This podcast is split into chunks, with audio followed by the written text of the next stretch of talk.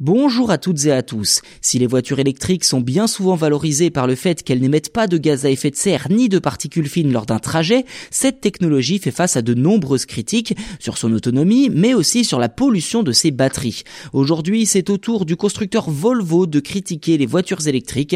Le constructeur suédois estime que leur production est plus polluante que pour les voitures diesel ou essence.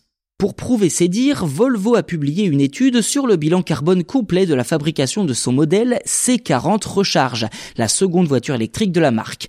Objectif, la comparer avec la production d'un XC40 avec moteur thermique. Et les résultats montrent que la fabrication d'un C40 Recharge génère 70% d'émissions de CO2 en plus par rapport au XC40. À noter que les deux véhicules sont construits dans la même usine Volvo, sur la même chaîne d'assemblage et qu'ils partagent un grand nombre de composants.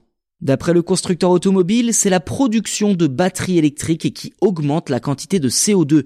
Une voiture électrique arriverait donc sur le marché en ayant déjà pollué davantage qu'une voiture à combustion. C'est seulement à partir du moment où elle arpentera les routes qu'elle se montrera finalement plus écologique qu'un véhicule thermique. Pour qu'une version électrique parvienne à rattraper l'excédent de CO2 émis pendant sa conception, elle devrait, selon Volvo, impérativement rouler plus de 200 000 km avant de passer par la case recyclage.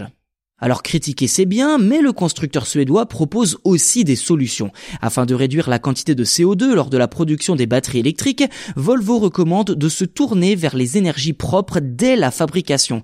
Ainsi, un C40 aura une empreinte CO2 d'environ 27 tonnes pendant son cycle de vie si l'électricité provient d'une source propre. Si ce n'est pas le cas, un C40 Recharge peut générer plus de 50 tonnes de CO2.